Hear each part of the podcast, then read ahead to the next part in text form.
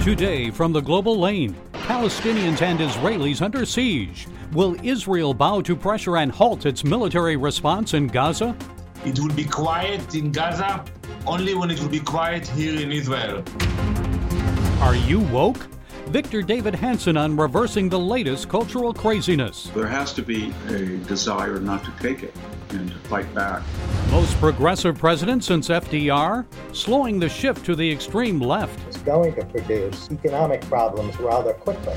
And Christian persecution rising in Canada. And it's all right here on the global lane. Cracks in the alliance with Israel? For two weeks, President Biden refused to criticize Israel over its defensive response in Gaza. And then he bowed to pressure from people in his own party and pushed Prime Minister Netanyahu to accept a ceasefire. Well, joining us with the latest is Israel's representative to the United Nations, Ambassador Danny Danon.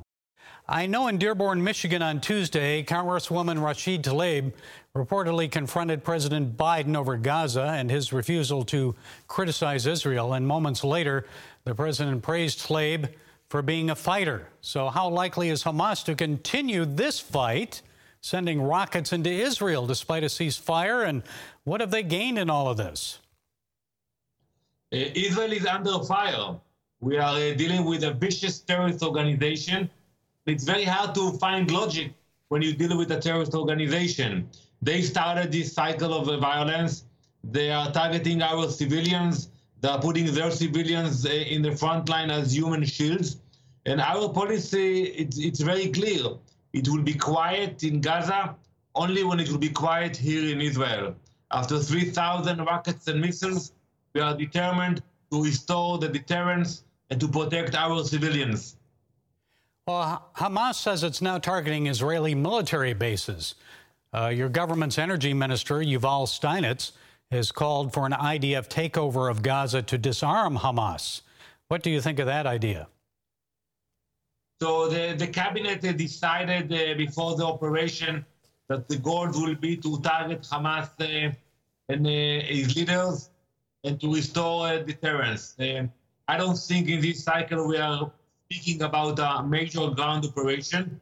Uh, maybe eventually we will have to do it. We will have to clean up uh, the vicious terrorist organization and the leaders, because it's not only us suffering from Hamas, also the people of Gaza. Uh, they suffer much more than anyone else. Look at the regime. In the last few years, they put all their efforts and money into building rockets and missiles instead of investing in health, infrastructure, education, so the day the Hamas will be destroyed, it will be a big celebration in Israel, but also in Gaza. Yeah, it seems like their leadership is uh, living quite well while the average Palestinian is suffering. So, here in the U.S., former Vice President Pence wrote an article this week asserting that President Biden's reversal of Donald Trump's Middle East policy has led to this violence because the United States is now, according to him, displaying weakness in the Middle East. Your thoughts? So there is one uh, issue that we are uh, worried about. It's the intention of the new administration to re-enter the agreement with Iran, the JCPOA. You cannot appease those guys. You cannot appease evil. You have to fight evil. And if God forbid the U.S. will re-enter the agreement, it means that uh, Tehran will spend billions of dollars on terrorism. It will come to Hamas, to Hezbollah, to all of our enemies. Do you, do you think some of the money that uh, the U.S. Uh, Biden administration has sent to the Palestinians uh, has actually been used uh, to purchase rockets from Iran to uh, target Israel? So we know for a fact that uh, even humanitarian aid that's coming into Gaza, Hamas is controlling everything, and they are taking funds and instruments in order to build their military. So basically, it's a a terror organization who is taking uh, advantage of the situation. So I always told my colleagues uh, before you give a donation uh, to Gaza, make sure you know where the money goes to. Follow the money. Now, we've seen large protests against Israel around the world from as far away as Argentina to thousands rallying right here in the United States in Chicago. It seems Israel's losing this media war to win the hearts and minds of people. So, how important is it to win over public opinion? Well, it's important. We know that when we fight, uh, we have to win uh, three battles. First, the, fight on the ground. Second, the diplomatic warfare. Uh, and third, the PR. Uh, but I'm not worried. You know, I think that the average American, when he sees that a terror organization is sending thousands of rockets uh, into our cities, he understands that we are defending ourselves. Imagine there would have been one rocket flying from your neighboring countries into Washington, D.C. What would have been the response of the U.S. in, in such a scenario? Well, last month in London, Pastor John Sherwood was arrested for preaching a biblical view of marriage. It was deemed homophobic speech, yet we see a convoy of pro Palestinians shouting, F the Jews and rape their daughters. Nothing happened for that anti Semitic hate speech. No arrests were made. It seems we see a lot of this when Israel takes defensive action against Hamas. So, how concerned are you about rising anti Semitism in Europe and right here in the United States? Uh, I am very concerned about that. Uh, we have seen uh, anti-Semitic attacks all around the world, even in Los Angeles, where we saw innocent Jews being attacked only because they were identified as Jews. we call the governments to take strong actions against those radicals and to put them in jail. We shouldn't sit idly by when you see those kinds of attacks. Okay, Israel's representative to the UN, Ambassador Danny Danon, thank you for sharing your time and insights. We appreciate you. Thank you very much. Are you woke? AOC is, so is corporate America. Woke means you're aware of social injustice. Wokeism is transforming American society. But our next guest says it's not for the better. Those embracing wokeism may actually be advancing an Orwellian world where unwoke Americans are shamed, censored, or fired from their jobs, perhaps even arrested. Well, joining us to explain more is Victor Davis Hanson. He's Distinguished Fellow at the Center for American Greatness, also a Senior Fellow at Stanford University's Hoover Institution. Mr. Hanson, thank you for taking time to share your insights with us. So, in one of your recent columns, you talk about tuning out wokeism and suggest that revolutions have historically occurred when peasants with pitchforks revolt against the elite. But this change is actually coming from the top down, not the bottom up. Please explain. What do you see happening? Well, whether a person can communicate over social media is in the hands of very, very wealthy people at Facebook or Twitter or Google, um, Microsoft, Amazon, a lot of them in Silicon Valley, and that's got $5 trillion of market capitalization. It's the greatest concentration of wealth civilization's history or if they're going to be lectured, the lecture is probably going to be coming from Wall Street or wealthy Hollywood elites or the LA Lakers star like LeBron James or the Obamas from uh, Martha's Vineyard or Oprah from her $90 million estate. And so what I'm getting at is that the people, even the architects of BLM, uh, they have a fondness for owning multiple homes. They've got over $100 million under their control in corporate donations. So what I'm getting at is this is not coming from the lower middle classes who are saying uh, we've got to have movements to make sure we have crime-free neighborhoods, that we have two-parent families, that we have opportunities for jobs. Uh, it's, it's not happening. It's coming from the elite. As you said, it is the people in the lower middle class that are really suffering here. You talk about the bleak choices that members of law enforcement have at this time. What are they facing? What do you see as the end game here? I'm not optimistic because I think they are rational people and they want to survive one more day to see their families. So when they go out on a call, they, they if I go to a particular high crime neighborhood and I do arrest the suspect, that's not the end. That's the beginning. If the suspect resists arrest and I feel I'm threatened and I use force, especially if I were to resort from and use lethal force, and in any way that's questionable, that decision in the spur of the moment, then I'm going to have my job lost, ruined, my pension lost, my family doxxed. So I'm not going to do that. Or if the the suspect now runs away after detained, they're not probably going to uh, pursue them because it ends in career destruction?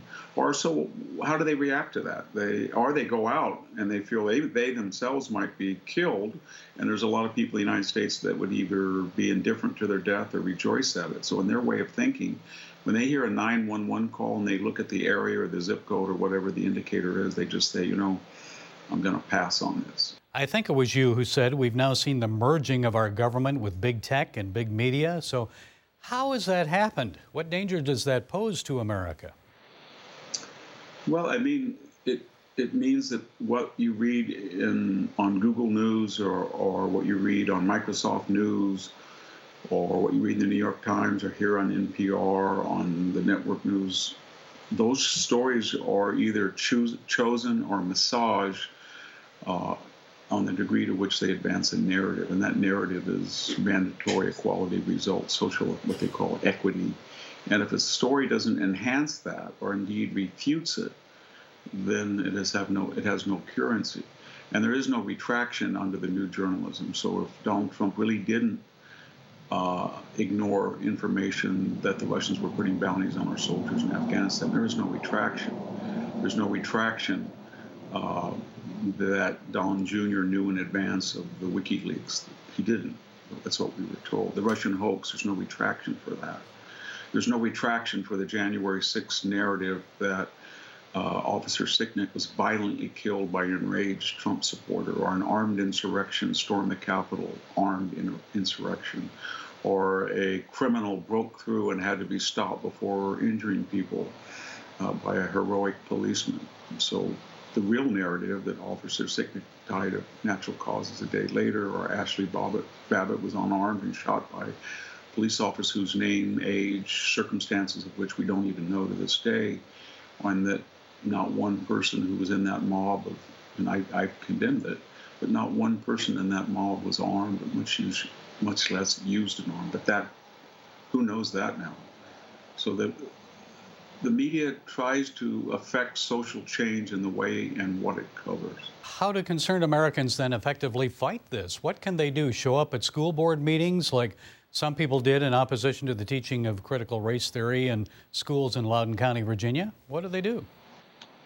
I think they have to be realistic, and they first it starts with knowledge, and they say to themselves, "We can't control Hollywood movies. We cannot control television programming, the Oscars, the Emmys, the Tonys, professional sports, the NBA, the uh, NFL. We get that. We don't control Wall Street. We don't control the big media. We do not control the universities. However, all of those levers of influence, money, power, are still represent a minority of Americans. 30 or 40 percent poll on all these issues support. That's it. Whether that be open borders or canceling our energy programs or the woke movement or etc. So they have to say we are the majority. And if the Coke CEO or the Disney CEO or the Target CEO or the Delta CEO says that we're racist because we approve of having an ID to vote in the way that we do buy alcohol or cash a check or go to a baseball game, then we're not going to participate. We're not going to buy their products. And when they call us racist, we're going to go to the local school board, as you suggest.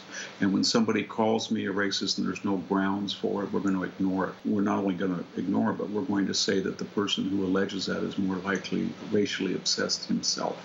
So there has to be individually, according to each person's station, uh, a desire not to take it and to fight back. The, the majority of Americans of all different creeds and religions ethnic backgrounds don't approve of a McCarthyite America. They just don't. Victor Davis Hanson, Distinguished Fellow of the Center for American Greatness, Senior Fellow at Stanford University's Hoover Institution. Thank you for providing those insights. We appreciate you. Thank you. With his first 100 days now behind him, is Joe Biden living up to expectations that he'll become the most progressive president since FDR? Is this just a leftist pipe dream, or is our 46th president enacting policies and executive orders that are truly moving America to the extreme left? Well, here to weigh in is political scholar George Liebmann. Mr. Liebmann is an attorney and frequent contributor to the American Conservative. His latest book is Vox Clamantis in Deserto, an iconoclast looks at four failed administrations. Mr. Liebmann, thank you for joining us. So, you believe the president's agenda is an unrealistic liberal wish list. Your book title, I guess, suggests you're a lone voice crying out in the wilderness, but it sure seems like a leftist agenda is advancing. So let's look at a few of these big changes now underway. First, the southern border crisis.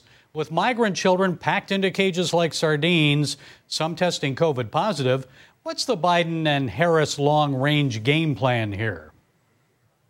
Well, I'm not altogether sure there is one. The problem is that by criticizing Trump's policies, they raised expectations on the part of those who want to come here. And it's going to take a while to turn that around. And I think they're going to find themselves adopting measures for which they criticize Trump because they're only the only way they can stem the flow is by changing expectations. How about other items on this progressive wish list like ending the Senate filibuster, packing the U.S. Supreme Court, and making Washington, D.C. the 51st state. Does Biden really have a shot of making those historic changes, or is resistance likely, even from like people like Senator Manchin, others in Biden's own party? I, don't think he has a shot. And what, what this administration reminds me of is the first year of the Mitterrand government in France. You will recall Mitterrand uh, who was a ran on the socialist ticket, took over from a conservative government, and he was in a coalition with the communists.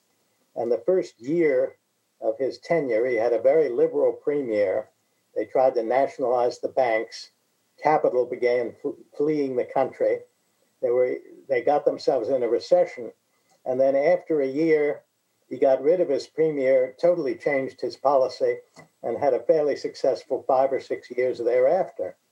And I think something of that kind is going to happen here because the, the expectations they are creating, both in the business community and on the left, are such that it's going to produce uh, economic problems rather quickly. And when that happens, I think uh, Biden, uh, who is not a conviction politician by any stretch of the imagination, is going to make some rather sharp adjustments. Now, maybe I'm wrong in that forecast, that's what I see coming. Well, I, I, guess maybe as we move closer to an election year, the congressional election year of 2022, even next year, as they prepare and start campaigning, uh, maybe they'll move away from these leftist ideas in the base. So, how about taxes, jobs, trillions of dollars in new spending? Where is all that heading? Guaranteed universal income, socialized medicine, Green New Deal? What do you think? Well, there are parts of it, the child tax credit, which may go somewhere because they have some Republican support.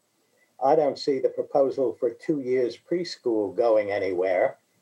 Um, uh, and uh, I think the most of the tax proposals uh, won't go anywhere. Uh, I think it was interesting. The Secretary of the Treasury is already worried about inflation. She said so, and of course, she had to pull back almost immediately. But uh, you know, I think there are obvious concerns because what's happened here is you have a great deal of pent up demand as a result of the COVID crisis. You have a very high savings rate. It's sort of like the situation after World War II when you had had rationing during the war. There were people who thought there might be a depression afterwards, but the result the result was totally different. There was inflation afterwards because you had all these savings and people wanted to spend them. And that's what's going to happen here. I know you've written a book about four failed administrations. So, what do you expect? Is the Biden administration trending towards success or failure? Well, I would say it's trending toward failure, and the failure will take the form of continued deadlock. Uh, Biden had a chance to get out of the deadlock we've had for the last really 20 odd years um, he could have recreated the Roosevelt Coalition, which was a coalition of Northern ethnic and Roman Catholic voters, uh, some Southerners, and so on. But what he did instead is he doubled down on the culture wars.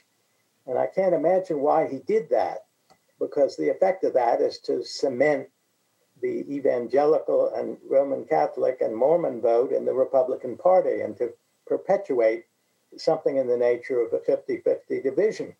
And he didn't really need to do that at all. But for some reason, he's done it. And now it's going to be very hard for him to extricate himself from that commitment. The book is Vox Clamantis in Deserto, an iconoclast looks at four failed administrations. George Liebmann, thank you for providing those insights. We appreciate it. Thank you very much. Churches shut down and pastors arrested. A wave of Christian persecution is underway, only this time it's not in China, but Canada. Yes, America's northern neighbor. It's happening mostly in Alberta and Ontario, all in the name of public safety and health. It's enough to make Les Québécois shout, Mon Dieu. On May 14th, police interrupted praise and worship at the Mennonite Church of God in Aylmer, Ontario. Congregants sang On Christ the Rock I Stand. Afterwards, they exited peacefully and police locked the building. The church faces more than $100,000 in fines and legal fees. And in Calgary, freed on bond this week, Pastor Artur Pawlowski of Fortress Adullam Church says police mistreated him during his recent arrest and jailing. He insists that he became a political prisoner because he dared to challenge political corruption. He warns others, quote, they're going to come after you. It's just a matter of time. Also in Calgary, Rebel News captured weeping family members on camera just moments before police arrested Pastor Tim Stevens of Fairview Baptist Church. They said his worship service did not comply with public COVID 19 health orders, including masking, physical distancing, and attendance limits. The mild mannered pastor responded. The government has obviously uh, turned up the heat on churches, trying to discourage them from gathering together. I think they don't understand that Christians are committed to follow the Lord Jesus Christ regardless of the consequences. Yes, folks, Christians suffer consequences for following their religious convictions. And I'm not here to encourage you to obey or defy government restrictions on church worship. Each church must decide how to respond after much prayer and seeking of God's will. Still, I must ask, why are churches being shut down and pastors arrested if no one's been infected with COVID 19 inside their buildings? For years, persecuted people of all faiths from around the world have sought refuge in Canada. Perhaps no longer. It now seems that Canadians may want to seek refuge in Texas or Florida, where freedom is actually respected, even during a pandemic. Well, that's it today from the Global Lane. Be sure to follow us on social media, watch us on the CBN News Channel, and our broadcast affiliates. And until next time, be blessed.